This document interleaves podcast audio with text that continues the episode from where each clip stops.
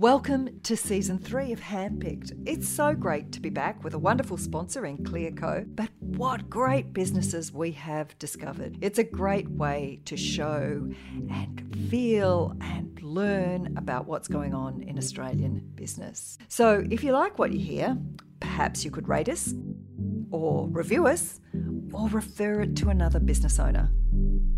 Hey Tim, welcome to Handpicked the podcast. It's so good to have you, and you're located in Wellington, in New Zealand, and you've heard of our podcast. So maybe first of all, tell us a bit about your business. Cool. Well, first of all, thank you for having me. And uh, so my business is called Total Tennis. It's a, a performance-based tennis academy that I began playing tennis in when I was younger.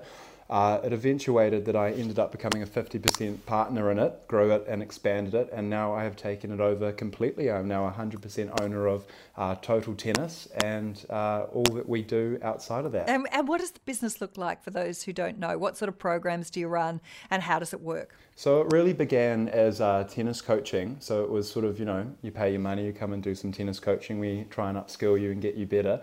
Uh, and we've sort of expanded out outside of that to really uh, be a service-based business that gets people healthy and active, and we run that right across uh, the Wellington region. And we've just recently taken on some partners at our main facility uh, in Wellington at the Renouf Tennis Centre, and we're looking to grow out of outside of tennis coaching. Well, it sounds like you've got some questions for me. So where do you want to start? My first one for you is uh, on uh, building a personal brand. So obviously, you know, you started your company Red Balloon, and you've uh, managed to grow that. But uh, outside of that, you've sort of created uh, a brand for yourself as well. Obviously, you're on Shark Tank. You do a number of speaking engagements, and also now you have a podcast, which is very cool. And so, sort of, how was that process, uh, and what was that process like? Sort of building your business and then stepping out from behind it to uh, to build your own personal brand around that as well. Yeah, and would I do it differently now if I was, you know, starting again? And uh, when we think about my business journey, it did start a very long time ago, uh, before social media and before uh, even digital photography, and before you know any of these things uh, that they now have. You know, online was was at its in, infancy, let alone marketplaces. One of the things that I learned was that running a website, I had to build trust because people never met me. And so, how do I build trust and how do I listen to customers? And because I was working in a two dimensional space, it was about leaving the office, going to some networking events, and meeting some people. And um, I, I knew that I could string a few words together, and I'd been given the gift of the gab because my mum told me when I was a really young, young thing you've been given the gift of the gab, use it for good or for evil. And so I realized it was a much better way to increase the influence for my business as if people trusted it. And somebody just one day said, Oh gosh, you look good in red. And I go, Great, I'll just wear that then, that'll be fine. You know, tick the box, it's really easy. So it was not an intentional thing about be- building what they call now personal brand, it was about reputation. This was long before all of these things to do with influences and social reach and all of that. I just thought if I really look after my reputation, I do what I say I'm going to do, I'm trustworthy, people can count on me, then ultimately people would talk about me. And that was my whole role. So I, when people ask me this question about personal branding, I say, why? What is your intention? What are you trying to achieve? Is it about contribution? So once I realized that I'd gone through incredible learning curves as part of my own business journey, I started my business. I'd been in corporate life. I didn't really know much about anything. I had to learn so much. And then at some point, I realized I may as well share those lessons with others. So I started writing a blog now it's become a podcast. This is only about sharing what I'm learning and having others potentially not have to go through some of the lessons I had to go through. So my intention has always been about sharing creating community, being a role model to small businesses and empowering them to grow, and maybe shortcutting a few things. So, this was definitely not about being famous. In fact, I said no to doing Shark Tank first up because I was like, I don't want to be in the public domain. I'm, I'm in the business community, but do I really want to be? And then somebody said, Well, there's many entrepreneurs out there who will never, you know, budding entrepreneurs who will never get to see how you got there unless you, you go and sit on that stage, which I chose to do. So, personal branding can be a real rod for your own back as well in terms of um, You know, like if I don't wear my glasses, I can't see, and then I looks like I'm frowning, and everybody thinks I'm mad and angry. It's not. I'm just too vain to wear my glasses, and so oh, she's really angry. She's really fierce. So people will make judgments about you before they've even met you. So uh, really be clear about your intention of creating your reputation and what that looks like.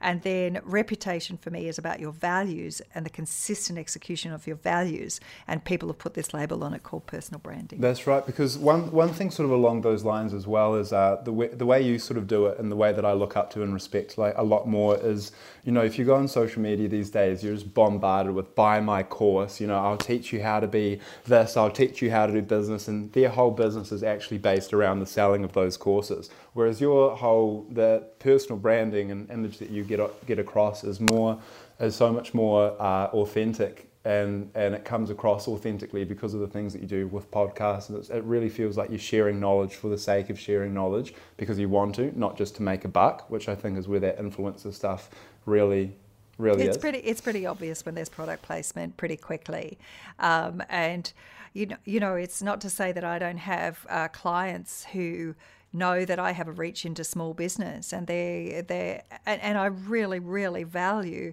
the sponsors of this show because otherwise we wouldn't get to produce it. And they also, their customers are small businesses and startups and online businesses, and that just really works. So when there's synergies, it makes sense because we're both wanting to speak to the same audience, but it's done authentically and with trust. And uh, and that's very different than you know holding up some product that I just don't even know what it mm, is. Yeah, it's true. Hey, um, so my second question for you is uh, something that I've been uh, going through quite a lot recently. I'm, uh, I'm 21. I decided to drop out of high school and get into business and, and to pursue that. And uh, one thing that I get bombarded with all the time is you should do a course or you should do a qualification. So I, I built like our own website, and you know I've, I've done did our all our own accounting to start with and all those kinds of things. And it was often being told you should do, hey, why not do a qualification in web design? Why not do a course in accounting? You know, I think one of the funniest ones is you should go to a university to study entrepreneurship. Uh, and I sort of just wanted to get into it. So I guess the question there is courses, study it or dive into it. What are your thoughts on that? Oh, there's also this school called the School of Hard Knocks and that's done pretty well for many people. So, you know, learning to pick yourself up. But I guess it is about being able to observe and see the lessons that you are um, experiencing. So, the hard thing is you don't know what you don't know. And, you know, I sit on two different university boards. So I, I'm a big believer in education, but also you've got to know what you want to know. So I would ask you to explore yourself where you feel out of your comfort zone. Where is it you feel like, I, I actually just don't know this. And I've seen some fabulous entrepreneurs who become a little vulnerable because they've got these blind spots. Sometimes it is around technology, uh, sometimes it is around finances, and they trust somebody implicitly. Your job as leader is to be circumspect and asking hard questions, even when you don't know what the answers are. So, um, staying curious. The other thing is, you might find mentors. Now, mentors, people think, oh, this is a person who'll be sitting, you know, by me for life. No, no, no, no. Think about what is the question I want answered and who is the best person to help you answer that question. And then just reach out to them. People are incredibly supportive. The other people is thing is people. Some people just aren't academic, and it's fine.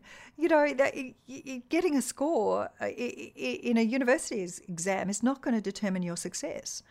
However, having a certain reach of skill sets and making sure you're a generalist, because when you're the leader of a business, you have to know a little bit about a lot of things and also know when you're a little out of your depth and who you can trust. So there's other ways to go through it. Besides, why don't you do my course? Oh, I'm just joking. how, how much is it? Where do I swipe my card? Solve me. Yeah, well, I mean, so so, but so uh, what you said is, is correct, and it feels it feels like when I uh, when I am doing things, you know, I become an expert in whatever it is that I'm doing at that time. So when we're designing our website, I spent, you know, basically our last lockdown, all my time was put in how do I make this website look look the best I can get it, and uh, and you become an expert in that field. You know, we you spend hours doing it, you achieve it, it's done, you move on to the next thing. Whereas I feel sort of like with with the idea of studying and doing courses is it's so much learning about how to do it and why we do it and all that, rather than actually just sort of getting in and doing it, and which is what it's all about really in the end, isn't it? Especially with uh, when you're running a business, it's about actually delivering and doing things rather than learning learning about them. As I said before, you don't know what you don't know. And, and that's the challenge for any business owner, whether they've got a degree or not. And um, I, I, suppose one of the outcomes of doing a degree is about a learning to get along with people, which I didn't particularly like, just so they know you put they put us into do groups and group assignments. And actually, guess what? Actually, that's what you need to know in business is how to get along with disparate people who you've just been lumped together and you've all got these different kind of personalities and skills. So actually, that was quite valuable. I didn't particularly like it, but I got it. I learned something from it. Um, and the, and the other thing is, you can become really good at, let's say, the website, and you've done that. But you might find engaging somebody who just does your search engine optimization. We had a fabulous guy on last season, or maybe it was the first season, and he's just the world expert at that. And they might give you the last 10%. In other words, you can buy those services for the last piece of expertise that you really need. But you need to have enough knowledge to be able to brief people properly and be able to get the most from any resources and, skills that you may retain.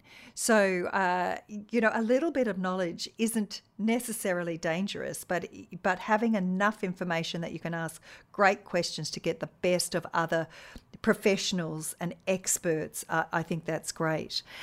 It's important to remember that the business that you're in. Now, are you in the business of tennis or are you in the business of fitness or are you in the business of entertainment? These are all questions to ask yourself. But when you find out what is your secret source, your superpower, then that is what you protect. That is what you keep investing in. And everything else ultimately can it be either outsourced or bought in. But you just have to understand enough of it that you're asking the right questions.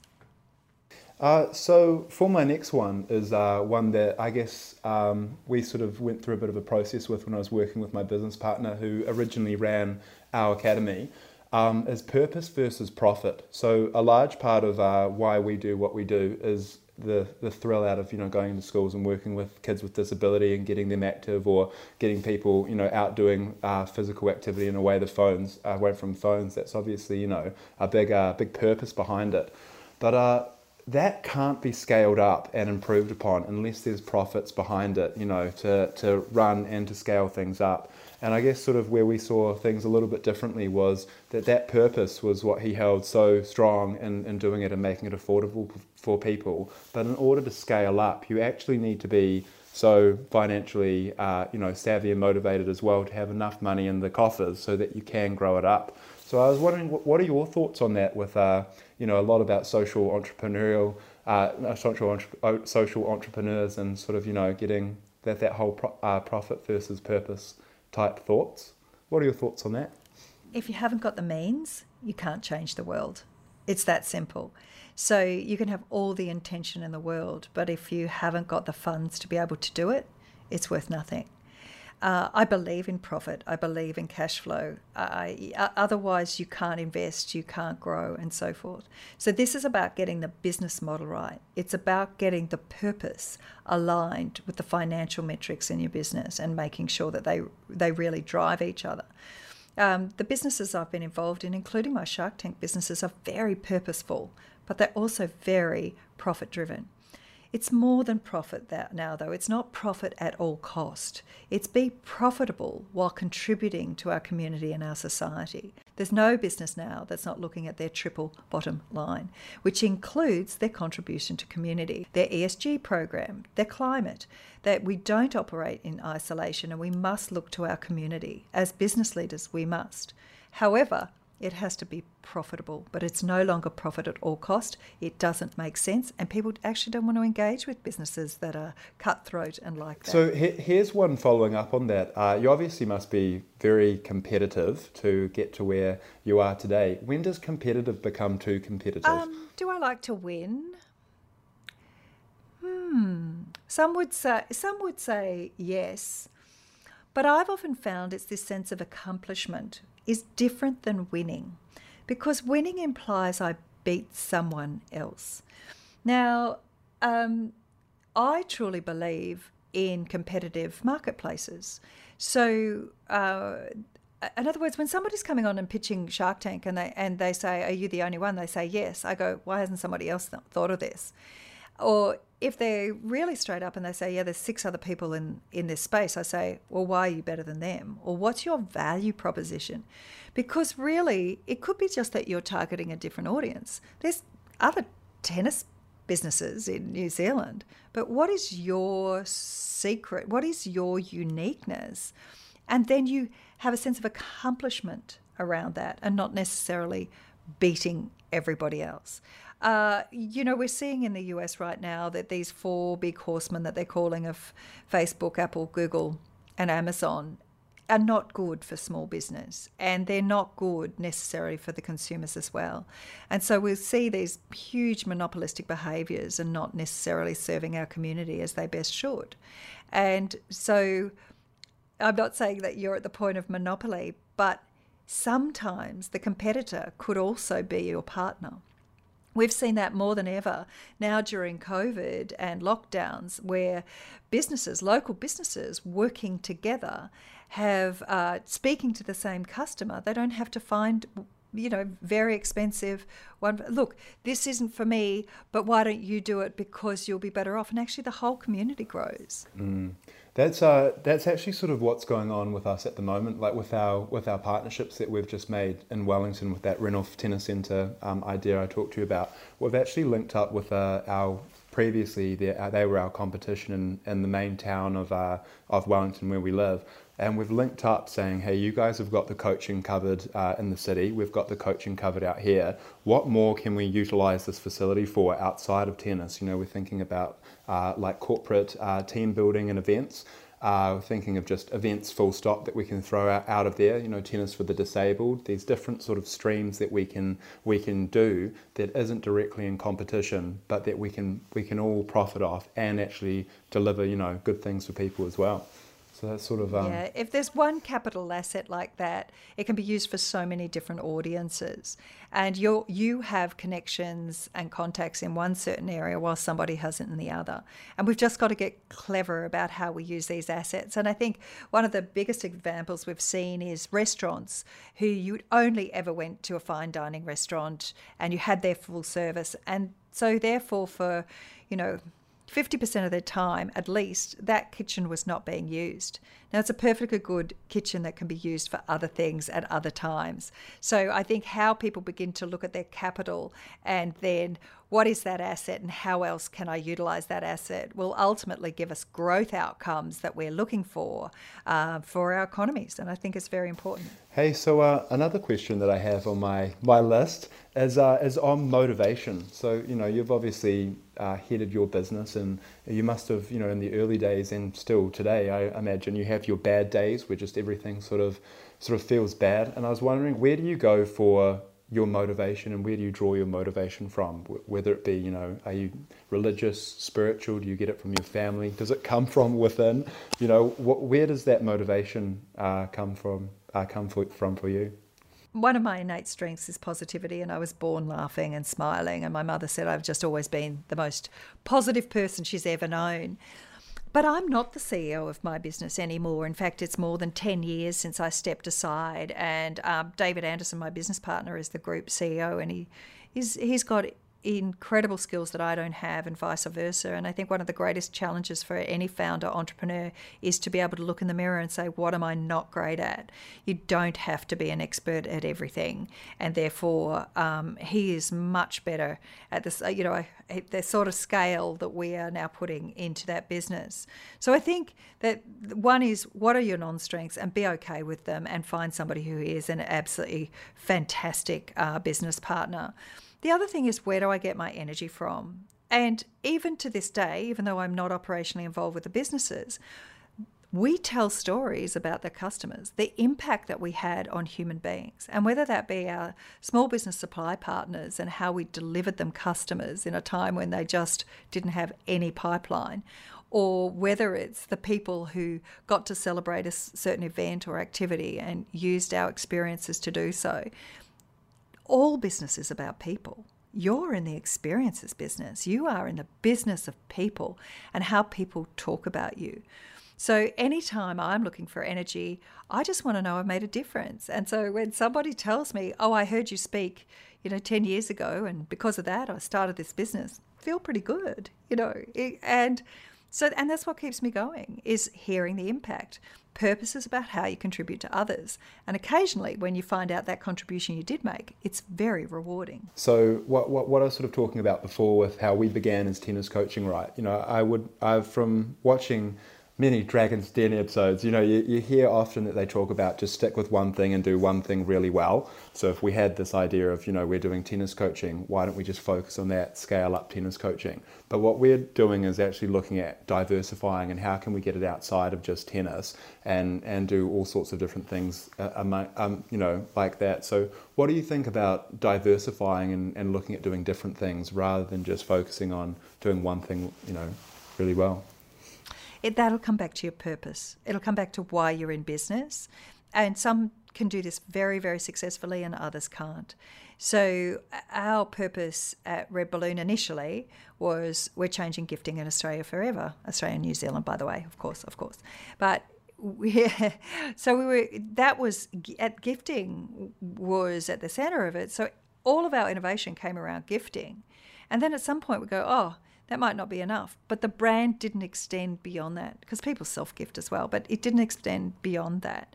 And ultimately, we actually had to have a different approach and different brands to serve different audiences because we didn't have the brand um, elasticity to all of a sudden go into bookings or go into something else. And there's other businesses that do that. So maybe let's work together on that. So come back to your purpose because your purpose will drive your innovation and your purpose will drive what is our next uh, offering, our next value set. And then also to just to tr- try before you go too deeply in it. We're thinking about doing this, getting some customers together, asking them, showing them, seeing it, getting them to experience it. Is this something you would pay for uh, before you in- invest too heavily? Yeah, so you, so you do think that businesses can diversify and scale up and, and get bigger doing sort of multiple things rather than just one thing well and scaling that one thing up well? Completely depends on what your purpose is. So, the purpose of Big Red Group is to shift the way people experience life. And that is a very broad definition, which means for our employees it means one thing, for me it might mean, another, but it's a very broad purpose statement. But I also have an Irish friend who has run many businesses and very successfully, and he says you can only be shitting on one's toilet at a time. So, um, so it really, really depends. So your purpose and your values will guide you and make sure it aligns with your purpose. And if you aren't yet comfortable with what that purpose is, keep working on it until you get it so that it, it's everything you live and breathe and the people around you really engage in it. Okay, I, yeah, well, I guess um, my last one, this is, this is maybe not going to make it into the podcast, but if I were to offer you some free tennis lessons, and, uh, and even I've heard that offering a donation uh, to your Cerebral Palsy Foundation that you you chair as well. And if you're ever in Wellington, I could offer you and Stuart a night out on the town in Wellington. Uh, would you consider uh, giving me a moment more of your time uh, outside of this to consider an investment proposition for equity in, uh, in Total Tennis? And, uh, and even if it could be maybe even having Total Tennis on Red Balloon New Zealand as an experience that we offer in Wellington. What would your thoughts be on that? so, so that's what I was going to say. The latter of the of those two, I must admit, we haven't come across the ditch for quite some time, which is which is very sad for us, and we will get there soon, I'm sure. But my best way of supporting businesses, and Clearco is a sponsor of our show, and it's because giving equity to people who are not as invested or working as hard eh, as you can actually be quite distracting. And I, have I've got many investments that I've made through Shark Tank, many that I'm still invested in. So I would rather see that if you needed growth capital, that you look at something like Clearco in terms of how you are growing your online component of your business by not giving up equity.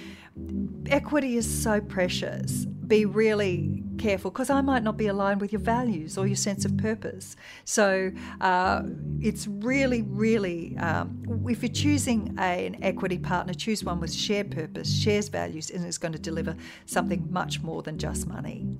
Uh, but I will try on the second one and introduce you to the Red Balloon New Zealand team. Hey, thank you very much. I really appreciate your time. I know you've been very busy.